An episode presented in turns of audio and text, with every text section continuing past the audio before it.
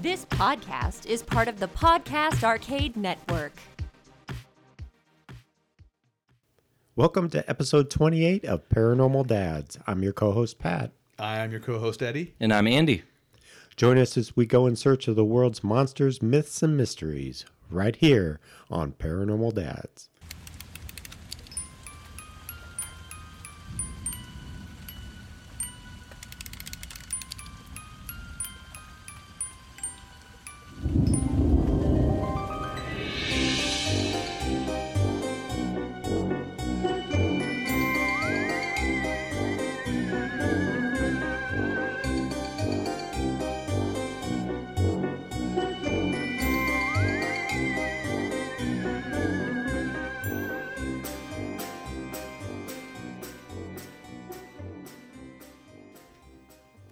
Fellow travelers of this planet we call Earth, Oh my goodness, that's the best beginning. guys. traveling through the universe. First episode of 2019. Oh, it is, isn't it? It is. This is Yes. our first episode of 2019. We had a couple uh, rescheduled episodes where life got in the way, people Yeah. got sick. Uh, it Holidays. seemed like the universe was conspiring against us to record another one, but we're finally making it happen. And it wanted to keep us down today, even. And we are like, no, this, No. is- this will happen. No, human free will has triumphed over the chaos and entropy of the of the cosmos. Because my goodness gracious, especially especially my kids throwing throwing uh, curveballs at us, and there's Mama Luta bringing in presents. Yay! Thanks for the pizza. See, I just yelled out the entropy of the cosmos, and your amazing spouse Pat brought us Food sustenance. to be Is it, this is Godfather's, isn't it? It is. I, I can tell just by looking at it. That's I don't know if I'm proud or embarrassed, I'd be proud. by, by smell and sight, I can tell. I'm just going for it. I don't, I'll, Paranormal Dad's pizza Right. pizza hour. We're just gonna dive in. Um, so yeah, I think I mean if I don't know where to put this, I'm trying to like this this uh, persistent pizza power that we ponder on this podcast. I'm kind of hungry. You guys just want to break and eat real quick? Okay, we'll do that. All right. Come back. Stay and, tuned. Uh, uh, well, for you, it would be no time, right now, or now, or now. Or now. Pizza was delicious. Thanks, Pat. So, two hours later, Super yummy. I love it. Super thanks to uh, Luta Plice and Godfather's Pizza. yes. We are well fed dads.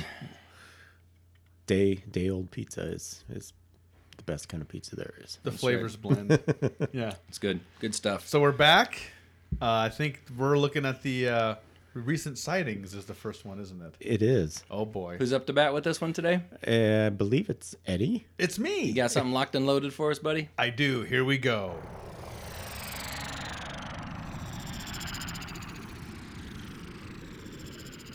Okay, so recent sightings. This is kind of a expansion on our one of our other recent sightings. I I'm trying to remember now. Was the Oumuamua a recent sightings or was it a, a main mystery on one of our last episodes? I thought it was a recent sighting.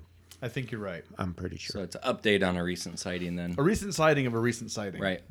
recent sighting squared.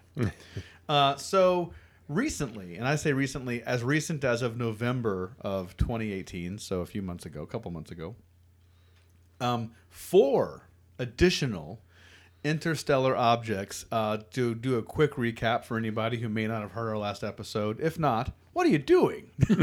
Pause this one, go back, listen to that one. But Oumuamua uh, was named uh, because the person who observed it was based off of, uh, from an observatory in Hawaii, and so it's a it's a Hawaiian word that means messenger. So, uh, kind of an interesting thing, and I, maybe coincidental, but uh, the whole idea of Mu- Oumuamua, Oumuamua may there's people who feel like it may be artificially like constructed. It may not be a naturally formed object. Uh, there's some debate on that online. You p- feel free to look this stuff up and weigh in on that for your own. But there are a contingent of scientists who believe this very well could be a artificially constructed thing that's been sent off into space. Its trajectory did have it come from outside of our solar system, which a lot of um, um, astrophysicists and um, not astrologists, astronomers, uh, said that in and of itself is pretty impressive. We do have some interstellar objects in our solar system that do kind of leave and then come back, but this one, its trajectory had it come from a place that nobody had ever seen before because they track a lot of this stuff already. And wasn't the you know the makeup of this thing a combination of uh, you know chemicals that that uh, we've never seen before? Yeah, they were saying a lot of the the different uh, compounds and elements on this particular thing, and once again, they're all going off of no, nobody actually chopped a piece of this thing off or anything, Right. but they're going off of the way it was it's moving, the way it's reflecting light, um, all that stuff. Uh, its wobble, uh, how it accelerated as it was leaving Earth's uh, its past that kind of brought it closer to Earth as it kind of rounded around and started to exit. It sped up, and it wasn't by like it didn't speed up like punch the gas, but it definitely did increase its velocity, which a lot of um, and its mass did not decrease, which uh, astrophysicists have said for anything like that to speed up, it would have to have lost some mass for that to happen, uh, like an like an ejection of some kind. But Sure. that did not happen on this thing.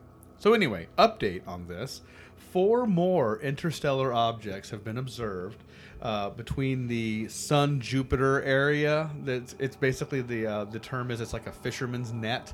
That space between um, where a lot of things get caught in those two giant you know bodies, gravity. And these four objects, I have their names. Eddie did his homework. They're, they're very exciting. Here we go, guys. Strap in. So Oumuamua was a cool sounding one. Here are the other names of the four objects. 2011 SP25, 2017 RR2, 2017 RR2. SV13. R2D2. Right? Like we got, we almost had a Star Wars sounding thing.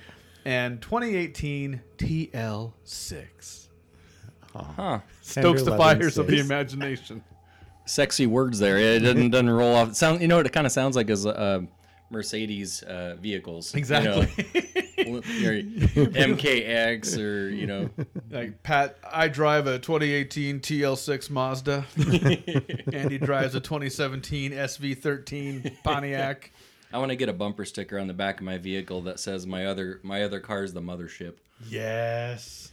You know, sp- speaking of things that are out there flying around in space, I don't know if you guys ever follow on Twitter a guy by the name of Frankie MacDonald. No. He, he's he's this Canadian, I say kid, but he's he's probably in his twenties, um, and he's almost kind of um, like this this expert on the weather. It's like he he, he he's made a lot of weather predictions Yes, that have Canada, apparently right? He's in come Nova true. Scotia. Yeah, I think Yes. so. Is it like long term weather patterns or Um, yeah, well, he'll like make predictions of like storms that are coming. I, I think he studies the maps and things, and he's just really Okay. good at it.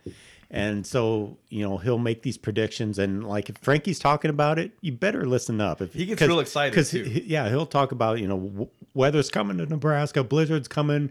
Get your pizza, get your Pepsi, get your you know get, your all Chinese your Chinese food. Yeah, so so um, one of his predictions uh, in a recent tweet, he was talking about an asteroid is supposed to be coming near the Earth February 1st, 2019. Yep, I've heard that. So it's like What? if Frankie's talking about an asteroid coming to Earth, it's like, okay, I'm going to be watching the skies. I'm definitely going to buy my Not that it's going to do us a whole lot of good watching the skies if, if one actually did hit, you know, Yeah. Oh, depending on how It- big it would be. But Frankie's actually coming out with a book soon, so a little plug there for Frankie. But Frankie, is it going to be one of these that are um, like visible with the naked eye? It's so bright kind of deals, or I would imagine so. You Yeah. know, if if if it's if it's actually coming. So well, I hope they give that one a better name than, than these four objects, Eddie.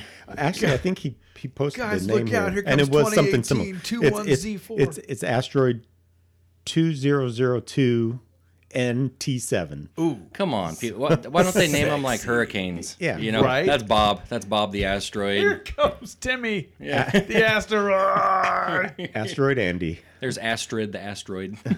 Andy is an asteroid. So not not to digress, but I No, just you're you know fine. that I, I thought we'd throw that little extra recent sighting in there. That gets right. the- That's today's amazing. we should keep but- our eyes out for this thing. Yeah. I mean, and certainly keep uh, keep an eye out on our Facebook page. It'd be kind of fun to fair, share some of that stuff. For sure.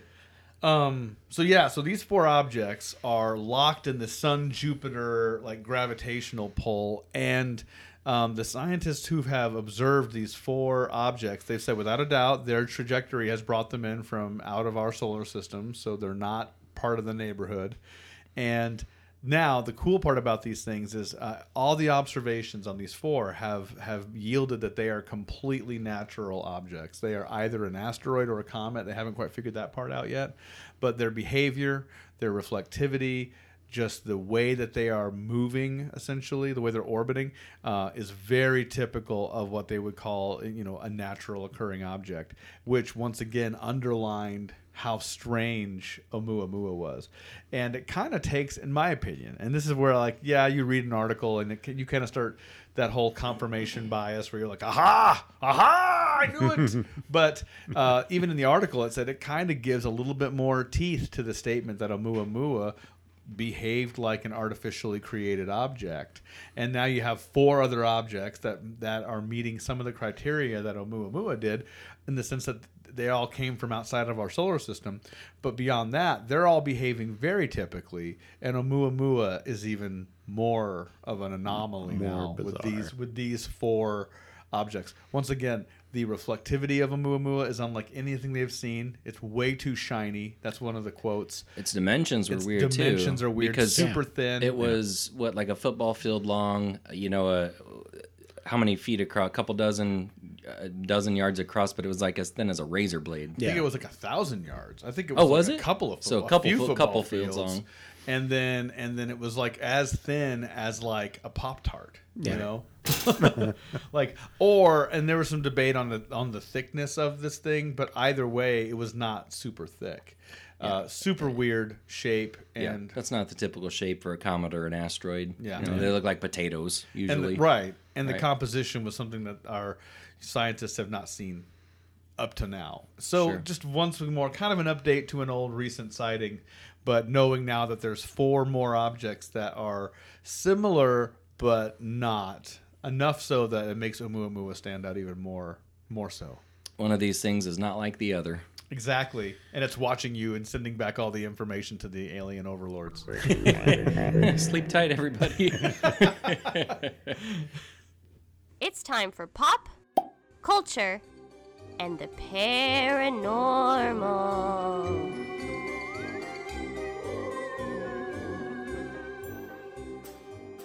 Here we go, pop culture and the paranormal. It was my turn to to dig something up for us, and uh, when you think pop culture game shows, probably the number one game show that would come to mind over the over the course of decades. $20000 pyramid Good, good try. Incorrect. Jeopardy. oh yeah Jeopardy. It's it's uh you know quite possibly the one of the mo- more popular game shows in history. I mean everything from Arguably. You know people do Jeopardy games in school to, to help with studying, and um, we all know the theme music everybody knows. I it. won't him. even I think Alex it's even Tr- appeared on this show before. I think it has Alex Trebek has been doing that show for like 84 years. Dude's been on there forever. He doesn't age either, by the He way. He doesn't He has that whole Dick Clark thing going on where you're like, is he alive? No, he's still. His mustache is not alive. His He brought he brought it back this season for the first time in a long time, and it only lasted a couple episodes. Oh, like really? it had its own Twitter following and everything. It was Alex ridiculous. Trebek's mustache. That Then is it- the best. and then it came off. But Oh, I, I've been man. an avid Jeopardy watcher for years, Mm-hmm. and uh, even uh, did an online tryout for the show uh, a year or two ago. But gosh, they make those qu- qualifying questions so hard. I think to, to weed out just the average people. yeah, like some, some of the but people on that show, you can tell they're just so intelligent. Just gosh. gee, Crazy. type of people like everything they've ever learned is just permanently Yeah, locked in their brain. stamped brain. in the brain. Yeah. It's my favorite Weird Al song too.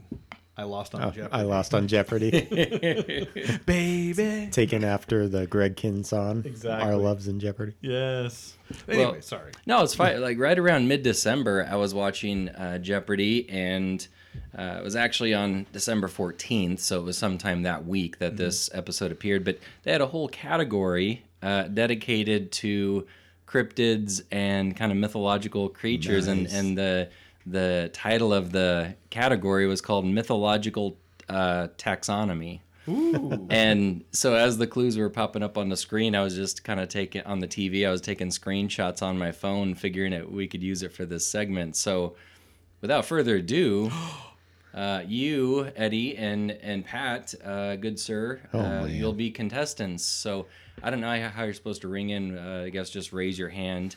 Make sure to form your your uh, answer in the form of a question. Oh yes, And Uh, uh, and listeners too, if you want to yell out answers. Exactly. Oh, Yeah. We'll pause and give you just a second to think of it. So, in no particular order, I don't know which one was worth which dollar amount, so I'll just uh, make that up.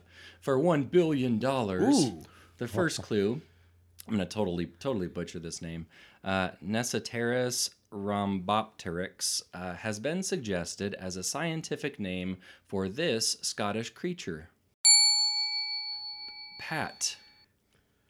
Who is Nessie, the Loch Ness monster? That is correct. $1 billion dollars to Pat. Oh my goodness! Well done.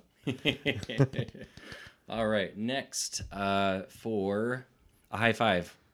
Uh, Ooh, nice. The xenomorphs in this space horror film have been called uh, Internecivus raptus.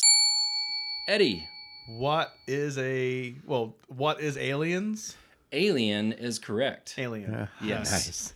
Well, and I think the sequel was aliens, Yeah. plural, correct? You give it yeah. to me still. Yeah, it was, it was the it was the aliens in the, in that film. Yeah. I want my high five. Oh, here you go. Sorry, I don't have a billion dollars for you, Pat. I write a check. This next one was actually the Daily Double.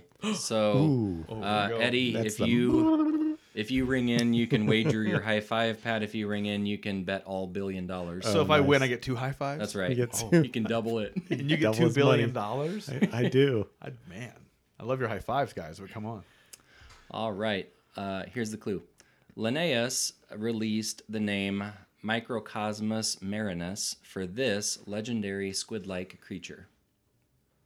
What is the kraken? What is? You are right, sir. Yeah, two high fives. High five. Double. Both barrels. The Kraken, Kraken, indeed. very Release good. the kraken. Did you? I'm thinking back to that episode where we were talking about the Kraken, and you were talking about getting a tattoo My on your- arms. on your back, and the tentacles came over and wrapped around your nipples. exactly. Just carrying my Kraken piggyback style. My dad is so gross. His kraken tattoo. Next clue: the scientist in this 2015 sequel create the Indominus Rex, and it lives up to its name. Pat. What is Jurassic World 2? Incorrect. No. Really? yeah. Um, I mean, You overthought it. I think Did it's just Was it- Jurassic World. was What it was just it Jurassic Jurassic World? World? Yeah, Okay. yeah. He gave me aliens. Indominus Rex. Yeah, that's right. That was the first one. Wasn't there? There was a second one though, wasn't there? Yeah, the second one just came out. The There was a second one. Was there a yeah. new Yeah. dinosaur in that one though? I don't know if I, haven't even saw it. the second one. Yeah, I did. I've not. truth. I saw it. Wasn't as um, thrilled as Yeah. Jurassic World, the second I one. feel like there's only so much they can do with Jurassic Yeah. Park. They keep thinking they can keep Jurassic Galaxy. Yeah. they just tear it all down, and the next movie they build it up again. And I don't know. dinosaurs in space. That's what we need. All right, last clue in this category. see a raptor in like one of the space suits with a little bubble helmet over his head. He can't get his helmet on because his arms are too short. He's out there on the International Space Station doing a spacewalk with his short little arms. I can't Jura- reach the tether. Jurassic Mars. All right. Next clue Gigantopithecus canadensis was suggested by some for the for this North American fellow. Oh, I'm sorry. No, you were first. Who? What is Bigfoot? What is yes, sir, you are correct. Yes. Good job, I Eddie. Sasquatch. Gosh, talk about a tongue twister. Right? Each one of those had a scientific name. I probably butchered Throwing out the. Latin names on this. That's how they get you. Yeah. So we had, uh, you know, we had a Jurassic World clue, uh, alien, uh, Loch Ness monster, Bigfoot. But ran the gamut. About, there. about covered it. Yeah. And uh, credit to Jeopardy for you know doing a kind of out there Yeah, category, which they do every now and again. But that was fun. It makes it fun when they do that kind of thing. Yeah. I my my weak spots always show on those trivia shows when they get into any sort of sports stuff. I'm just Oh. like, but I don't know. it's like Superman, just a kryptonite around my neck. Ah. It's kind of funny with with me in sports. It's like if you take it past maybe about 1988, you know, once I get into college and beyond, I know nothing about sports. Yeah. It's like you know I followed sports as a kid, and and it seemed to me there were more heroes back then. I think I, I as I got older, these guys didn't right. come across as heroes anymore, and Yeah. and, and you know I just kind of quit following the thing. But uh, you know, back in the day when there was, you know, Craig Morton, Roger Staubach, you know, all these famous baseball players and football players, Larry Bird, you know, but uh, as you get older, it's harder to find heroes, I guess. I, I found the same thing, Pat. When I'm watching the the Jeopardy sports clues, I can get them like if they're from the 70s, 80s, Yeah. 90s, but the, the more recent ones, like you know, um, who won the World Series just like five years ago? It's like I, I don't know. I did too much going on nowadays. But I'm so non-sporty. You said those names, and you may as well said those meteor names to me. You made 2017 RR2. I'm like, really? go go go sports ball. Sport. Yay! Sports. well, there you go. There's your, your short and sweet pop culture and, and the paranormal. So That was super fun. Was hey, let us know Thanks, how you Andy. did on our uh, Facebook page and such, hopefully you won a billion dollars like Pat. Yeah. or some high fives. From the opulence and excess of Beverly Hills to luxurious destinations around the globe, it's time to rub shoulders with the privileged and successful among us as Paranormal Dads now offers you a look into the paranormal lifestyles of the rich and famous. Well, today we'll discuss one of the most famous students of the paranormal in Hollywood, none other than the Ghostbusters Ray Stantz, better known as Dan Aykroyd. Aykroyd grew up on the family farm in Canada and was surrounded by stories of the paranormal. His great grandfather was a spiritualist and regularly conducted seances in their farmhouse, where Aykroyd still lives today. Aykroyd describes the house as having a mind blowing amount of spiritual activity, and friends and relatives who have visited reported invisible hands pulling off their sheets at night. Aykroyd's ghostly experiences are not limited to his farmhouse. While living in the former home of Mama Cass in California, a Saturday Night Live star has said a large ghost inhabits the house. It's been known to turn on the Stairmaster and move jewelry across the dresser. Aykroyd's most frequent experiences come in the form of vivid dreams of lost friends, such as former Saturday Night Live cast member John Belushi. While these personal experiences were part of the inspiration for the movie Ghostbusters, ghosts are not the only paranormal topic Aykroyd has firsthand experience with. He spent several years as the Hollywood ambassador to MUFON, the Mutual UFO Network, which is a civilian organization that investigates UFO sightings. One of Aykroyd's more bizarre tales is an incident that happened in New York City, in which he said he was confronted by men in black as he was talking to Britney Spears on the phone. As they spoke, he says he noticed a black car pull up on a nearby street. Out of the car stepped a mysterious pale man in a black suit, who stood outside the car staring at him. And another, inside the car, gave Aykroyd an unpleasant glance from the back seat. Aykroyd said he looked away for a brief moment, and when he looked back, the sedan had disappeared. To further add to the mystery, the show Aykroyd was working on that day was discussing testimony of UFO witnesses and supposed insider information. Oddly, the producers were told to stop shooting the show, and it never saw the light of day. For the Paranormal Dads, I'm Pat, and this has been Paranormal Lifestyles of the Rich and Famous. And now it's time for the main mystery. Okay, so today we are talking about probably Canada's biggest UFO event that has ever taken place. It's kind of like Canada's Roswell. Get out of here, eh? you hoser. We're gonna do that so much. People are gonna hate our guts. I'm sorry. We're, we're talking about what's been known as the Shag Harbor UFO incident. Was it Shagadelic? We're gonna shag now or shag later. Sorry, I couldn't help it. We're gonna shag now because that's how. right now. So this occurred back, back when uh, The late Austin Powers was Yeah, right. It probably would have been shagging. exact. Was it in the 70s? It was uh, October of 1967. Yeah, late 60s. Oh, gotcha. And so um, it took place in and around the small village, fishing village of Shag Harbor, located at the southern tip of Nova Scotia, Canada. And this event has come to be known as one of the best documented UFO events of the past 50 years. Oh my goodness! And it is the equivalent of Canada's Roswell. It Um, sounds like it's even more impressive though.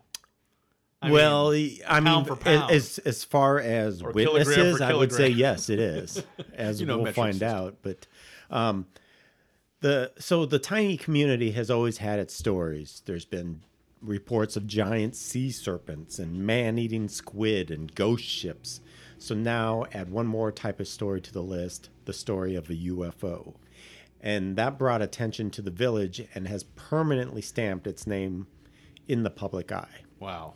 So um, it all started um, back when reports started coming in uh, to the local police of lights uh, being orange lights being seen in the sky that night. Um, local residents noticed strange orange lights in the sky around 11 p.m. on October 4th, 1967. Most of the witnesses agreed there were four orange lights that evening. Five teenagers watched these lights flash in sequence and then suddenly dive in a 45 degree angle into the water. They didn't actually see it go into the water, it fell behind a tree line. Yeah. Um, but a number of people uh, congregated at the, the harbor shoreline, and you could look out into the, the harbor and see a glowing yellow light, you know, out floating on the water. Wow. And so they were at the at the time they weren't thinking UFO. They're thinking aircraft in the water. They're thinking people in the water. It's Right. frigid water. Uh, they were calling the police, uh, the Royal Canadian Mounted Police. So think, uh, what's the uh, Dudley Do? Dudley Do Right. That's what I picture. I picture the guys, you know, singing on "I'm a Lumberjack." you know? Exactly. so How are the So- horses going to get in the water? give them, give them scuba gear. So so they're thinking, you know, people in the water. Let's get the Coast Guard out there. Yeah. Uh, the C- Canadian police um, commandeered, w- which was common at the time. They commandeered some fishing boats. They woke the guys up out of bed and said, "Come on, we need your boat. We got Wake get, up, you hoser. we, we got to get Taking out. your boats. We got to get out there and see if we boots. can see if we can rescue anybody, right? So, um, so one uh, one of the officers uh, from the police that that witnessed this uh, estimated the craft to be about sixty feet long, ten feet high. Whoa. So it was a and dome shaped. So he said it was it was a big Saucer. So it's like shape. big flying- flying ship. saucer Yeah. shaped, yeah. yeah.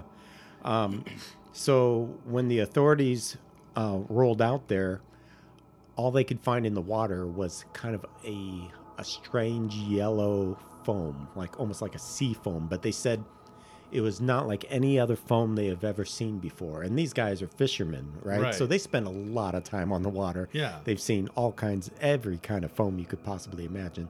They said this was different. Wow. So some that sort of some sort of chemical reacting down there in the water. Yeah. Um, so um, no passengers. Uh, a Coast Guard cutter went out and um, rushed to the spot of the sighting, and they said the light itself was gone by the time they got out there. Oh, wow. Um, so they called in a uh, a group that actually the Navy was alerted, and they brought in divers who started diving, started looking for for things, and nothing was really found. Sure. Well, it's hard to see in that murky water at night. You know, I can only imagine what kind of high-powered lights they they tried to take down there. Well, you'd Um, probably have to bring along a pretty impressive array of glow sticks. Underwater rave. Canadian rave, Canadian UFO rave. How's that for a band name? Let's dance, hoser. So they I wish you got you all could see Eddie's face. He's lost his mind.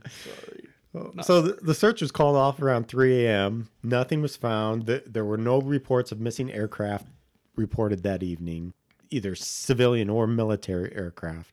The following day, the Rescue Coordination Center filed a report with Canadian Forces headquarters in Ottawa and reported the report stated that something had hit the water in Shag Harbor, but the object was of quote unquote unknown origin. Hmm. So you've got, you know, a federal agency not saying that it was a plane or anything, but it, they did not know what it was. So I guess you could classify it as a UFO, right? By right very then and there. definition. Yeah. Yeah. Um, so, like I said, they called in the Navy, and the HMCS Granby was ordered to the location where divers searched the bottom of the ocean for several days. and it's reported that the divers discovered what has only been described as a dark object.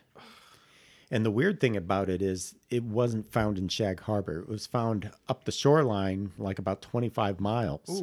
So they believe whatever went into the water at Shag Harbor actually continued on its way and, and moved up the shoreline. And that's where they discovered it. What? Um, so it can fly through space and move underwater. Yeah, apparently. Perhaps. Yeah, yeah. Um, so soon the story of the mysterious crash at Shag Harbor died as quickly as it began. That was until 1993. As the original story faded from papers and newscasts, several theories were put forward. One explanation was that a Russian spacecraft had crashed, which would explain the presence of a Russian a Russian submarine that was also in the area about Sure. this time. Uh, there was also a rumor of American involvement in the follow up investigation, but there was no official statement from the United States on the on this subject. Um, about 36 hours after the initial sightings, several Defense Department officials signed off on a memo that made it clear to authorities that authorities had no idea what they were dealing with. And it says, quote unquote, a preliminary investigation has been carried out by the Rescue Co- Coordination Center in Halifax. It has been determined that the UFO sighting was not caused by a flare, float, aircraft, or any known object. So that's kind of weird, having the government come out and say something like that. Because that. that probably wouldn't happen with our government. Yeah. No. No. They, they, they'd come up with some sort of explanation if it was swamp gas reflecting off a flock of geese or something that silly. completely insults our intelligence. you it know? does, but it's common, and, Yeah. and in other countries they don't have that. Like they'll just say we don't know what this was. Right. You know. So, within a year after the investigations by Canada and the U.S., um, the United States' Condon Committee, uh, the incident was dismissed, with investigators stating no further action was justifiable.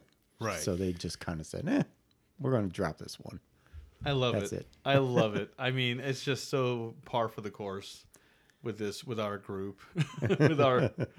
Oh man! Did you say there was a there was reports of them seeing like actual like human or people uh, air quotes leaving? Well, yeah, they they discovered that the divers of the Granby, along with other witnesses, um, they relayed these events. The objects that dove into the waters of the harbor soon left the Shag area, traveled 25 miles to a place called Government Point, which was near a submarine detection base, and the object was spotted on sonar there, and naval vessels were positioned over it. So after a couple of days, the military was planning a salvage operation when a second UFO joined the first. so it just like suddenly appeared underwater. And it was almost like the common belief at the time that the second craft had arrived to render aid to the first. Divers even reported quote unquote creatures moving back and forth between the two objects. So it was like a UFO tow truck yeah. Showed up to help. You know, roadside assistance. Gleep Florps towing and auto repair. Nothing to see here, though, says the U.S. government. Looks fine to me. Swamp gas, eh, you hosers? I can't. Ugh. And Ugh, at this point in I'm history, you've got uh, the the Navy decided to wait and watch, and so after about a week of monitoring the two UFOs, um, they were called to investigate a Russian submarine which had entered Canadian waters. Those dang Ruskies. Yeah, they're always into Stir the pot, man. So They're I- like the place that if you're in a bar fight, if you're getting beaten up in a bar, and then they they'll like jump in and start beating you up just because. Like that's what I feel like Russia has become. like like there's a ruckus going. Let's make it worse. So so you got you've got a couple of Navy ships, and they got to break off, go deal with this Russian ship. So when they did that, they said the two the two UFOs underwater made their move. So they took took off, um, headed towards the Gulf of Maine, putting distance between themselves and the chasing Navy boats. Then they broke the surface and shot away into the skies, which is That's crazy. yeah. Andy and I just looked at each other like like really quiet. It's like, What? what? Like what kind of technology and, would and it take for them to you know be able to move underwater and then break the surface and then just immediately start flying so it can fly through space. right It crashes into water. Right. They're I've able read to they're able to repair it apparently. Yeah. and then Take take, off off, again. Yeah. You know, I mean, I'm- if something like that is true, do you imagine what? So be eyewitnesses involved. reported seeing two additional craft. Yeah, on on the 11th of November, uh, the reports there were reports of people witnessing two sets of lights in the sky uh, in the Gulf of Maine area. You That know- that they they thought to report they weren't they didn't think they were Right. airplanes. They thought it was something else. I've always thought if there were, um, you know, UFOs like permanently just hanging out on our planet, uh, you know, doing research or whatever, waiting to to fly, you know, back home to their galaxy, a safe spot to put it would be the bottom of the ocean. Yeah. You can't, we can't see it. We don't know what's down there. We literally know more about the surface of the moon than our own oceans. So if they have, you know, aquatic capabilities, yeah, they could, they could have UFOs parked in, you know, in Lake Superior and the Atlantic Ocean and the Amazon River. We wouldn't know. I've read that water water pressure under the ocean would be actually be more intense than anything in space. Really? Well, That's- space I've is a vacuum, so there's no pressure to speak Sure. of. Once you get out of the atmosphere, which obviously has some I mean, not some, but has quite a bit of pressure to it when you're, you know, heat and all that stuff. But I've read pound for pound, going to like the near bottom of the ocean would be insane. Like, like for something to be able to sustain that would be obviously adva- way advanced technology to be able be. To, to, to, to withstand that. But I agree. So many. We go back to the ocean so much. We should be like we should do a spin off the aquatic paranormal. we should do like an, an aqua aqua month or something because there's more reports of more weird things under the ocean. Um, in all of my weird research I've been doing, but the notion of there being uh, spacecraft hidden under the ocean, what a smart place to put it, you Yeah. Well, if anyone's going to find it, it's going to be James Cameron making one of, one of his uh, Avatar, Titanic movies, you know, because Sure. that dude's always under, you know, he, I think he took a vessel down to the Marianas Trench, you know, the deepest spot of the ocean. And I mean, you're talking, you're right, Eddie, pound for pound pressure. That's just insane. But, you know, um, you know, again, spacecraft would, that, that'd be nothing. They could, they could withstand that kind of pressure. And you got to think about the time that this was happening too. It's 1967. It's the space race is on. It's it's the you know the Cold Cold War is well underway. Uh, a Russian submarine was known to be uh, frequently off the East Coast, and um, the Americans were testing all manner of devices to spy on their the Russians and and including spy satellites that ejected film canisters at high altitudes. And one lighthouse keeper claimed he found a burned metal cylinder at this time, uh, which he claims to have handed over to an American military officer. Oh boy. Um, there was also another lighthouse keeper that claimed that a group of British commandos landed on the island where his lighthouse was situated uh, 30 minutes after the crash at Sh- Shag Harbor, and they stayed there for three days, just hanging out on his island. Uh, and then they left by helicopter as mysteriously as they came three days later. Wow. So So much activity out yeah, there. so you know, it, you wouldn't think a, a supposed plane crash would bring That much. British commandos and and the American Navy and I don't know maybe it would but Aliens bringing humans together. but you know planes were a plane was never reported missing at the time so you know they know it wasn't a plane that went in that night That'd be fun to kind of follow up on Shag Harbor like nowadays and see if there's anything at all happening or Yeah. whatever.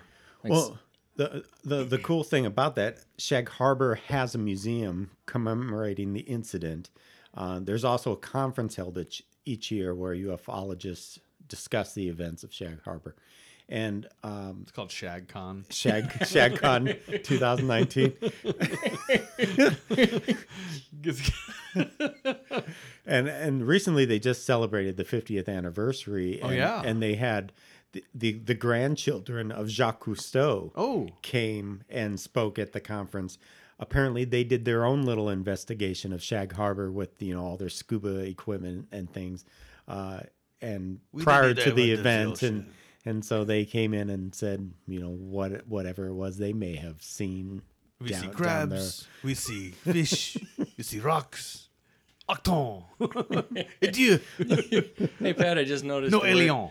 Pat's wearing a Navy SEALs T-shirt just just in honor of this main mystery today. I did. That there was a little foresight. You know what? I guess when I got dressed this morning, I thought I've got a Navy SEAL T-shirt, and and and just let it be clear, I don't claim to be a Navy SEAL. I never have claimed to be a Navy SEAL No, I- because apparently there's a thing. Yeah. No, 'cause he's Pat like the guy- guys will walk around and they'll- Stolen the- valor kind the- of thing, Yeah, yeah. they'll they'll like brag about. Yeah, I used to be a Navy SEAL, and Navy SEAls do not like that at all, as you Right. can well imagine. But no, this is one of those. My wife went to Coronado Beach for work one time, and all I got was this lousy T-shirt, sort of a thing. But yeah. but I've never claimed to be a Navy SEAL. I just want to put that out to my friends. Thank them for their service. That's more Please of a support shirt. That's what that is. That's like a rallying cry Yes. shirt. Like go. Yes. go go find the aliens underwater for us. Exactly. Um, I'll also like your button with the alien. Yeah, uh, I ha- uh, I'm also sporting a uh, a button.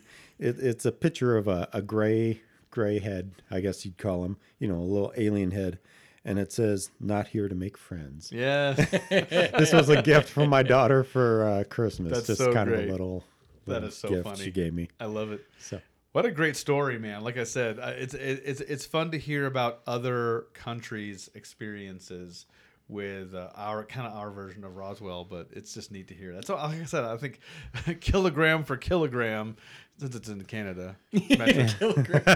Not pound for pound. exactly. Yeah. it's uh, it's uh, it, it almost has more more like meat almost to it. Although no autopsies in this one.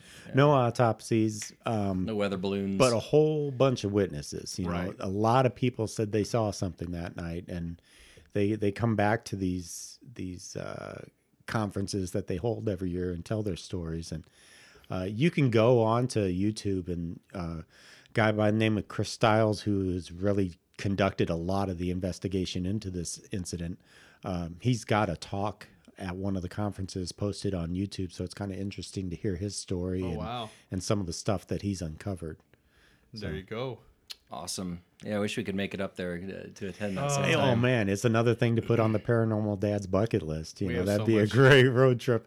Go up, check out the museum, and and yeah, maybe if we timed it right, even go to the conference. That'd be so cool. Well, it's kind of interesting how Put it on everything the list. everything gets compared to Roswell. So that's the Canadian Roswell, and there's another uh, really famous case that took place in uh, England and uh, Rendlesham Forest. Yes, and that's like the English be it. Right, Roswell. Exactly. You know, that's so, another very interesting story. Yeah.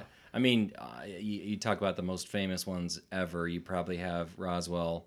Shag Harbor's got to be up there, Yeah. and then you got Rendlesham Forest. Mm-hmm. But you know, there's Holy Trinity of yeah, yeah. UFOs. Well, thanks thanks for joining us on this very uh, shagadelic version of Paranormal Dads. So, as always, we uh, you know like to give the guys at uh, freesound.org a shout out for the sound effects and music from today, and hit us up on all our social media accounts: Facebook, Twitter, Instagram. Instagram, the tube face, all that kind of stuff. Www.paranormaldads.com. We are uh, also you can email us at Yeah. paranormaldads You know what? at Gmail dot- gmail.com. You know what we really like is how many people come out of the woodworks to give us uh, suggestions for future main mysteries. Yes. You know, from our kids, our friends. You know, a lot, a lot of people say, "Hey, you should do witches. You should do this as a main mystery," and we'll we'll eventually work our way through them. But that's the cool thing about this show. You have literally a never-ending buffet of possible subjects Yeah. to talk about. So we'll keep cranking them out for you guys. And thanks for our uh, loyal. Loyal, Loyal uh, cult following Yeah. here, and uh, Uh, also, uh, any review that you would feel like uh, so obliged to give us on iTunes or Podbean, or I believe we're also on Spotify now. Yes. Um, please give us a review. It exposes us to all sorts of fun uh, opportunities down the line, and we'd like to see if we can't grow this just a little bit, just for fun. Uh, do some fun things that we've talked about. And also, we do have Paranormal Dads T-shirts, which Andy is proudly sporting as we speak, as we record. It's all I wear. That's all I Every wear. Yeah, Ev- you'd think I have one T-shirt in the closet. Um, they're really fun. It's kind of like a camp, a camp looking T-shirt. Bigfoot's hiking in the silhouetted against the mountains. and Yes. It's very cool. It's a fun shirt. So uh, you too can be the proud owner of a Paranormal Dads uh, T-shirt. Uh, message us uh, via Facebook for sizing and pricing details. All right. Okay, that'll wrap this one up. So thank you all for listening and have a happy new year. Boys, we'll see you next time. Sounds good. Take care.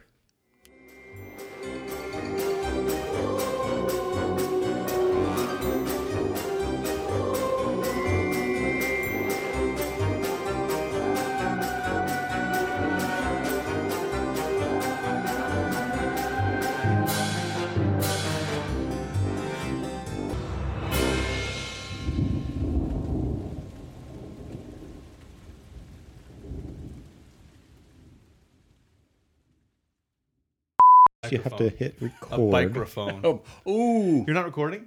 Okay, now we're recording. All that comedy gold. Oh, I know. I We came up with the some of sweet term of bikerophone. it's a microphone that's a bike. Ride and record at the same time. If you stop pedaling, you stop recording. Exactly. Hey, but wait a minute. So, I don't know. I tried to overthink that one. Okay. The How would you- microphone. The microphone. Microphone. Um, We were have a microphone that goes underwater, and they have a weird name for it too, like the I, hydrophone. hydrophone. I Yeah, heard that- of those. Yeah, yeah, That's what I heard. Like they hear like a porcu- porcupine. Porcupines underwater. Those aquatic little- porcupines will The get little you. known subaquatic porcupine. it's the newest cryptid. Um, it's a porcupine with a snorkel. uh, porpoises. That's how they hear like like the clicks and whistles of. Right. You go. That's pretty good, Pat. That's part porpoise. Please stay tuned for Pat My Plyce's porpoise in life. indie album. That's funny. My Porpoise in Life, his new age album where Pat sings whale songs. I've always wanted to write a children's book Dory. called "Even a Porpoise Has a Purpose." you know, about how each, each animal's special and unique and serves a serves a purpose in the world. You, you could feature a porpoise named Paul. Copyright 2019 by Andy Myers. That's right. Paul the per, the Pat's por- on the cover with two thumbs up. It's Patrick the uh, porpoise pondering his position on the planet. well played. We gotta make this happen. Okay, Oh, let's do this. All right. Let's do it.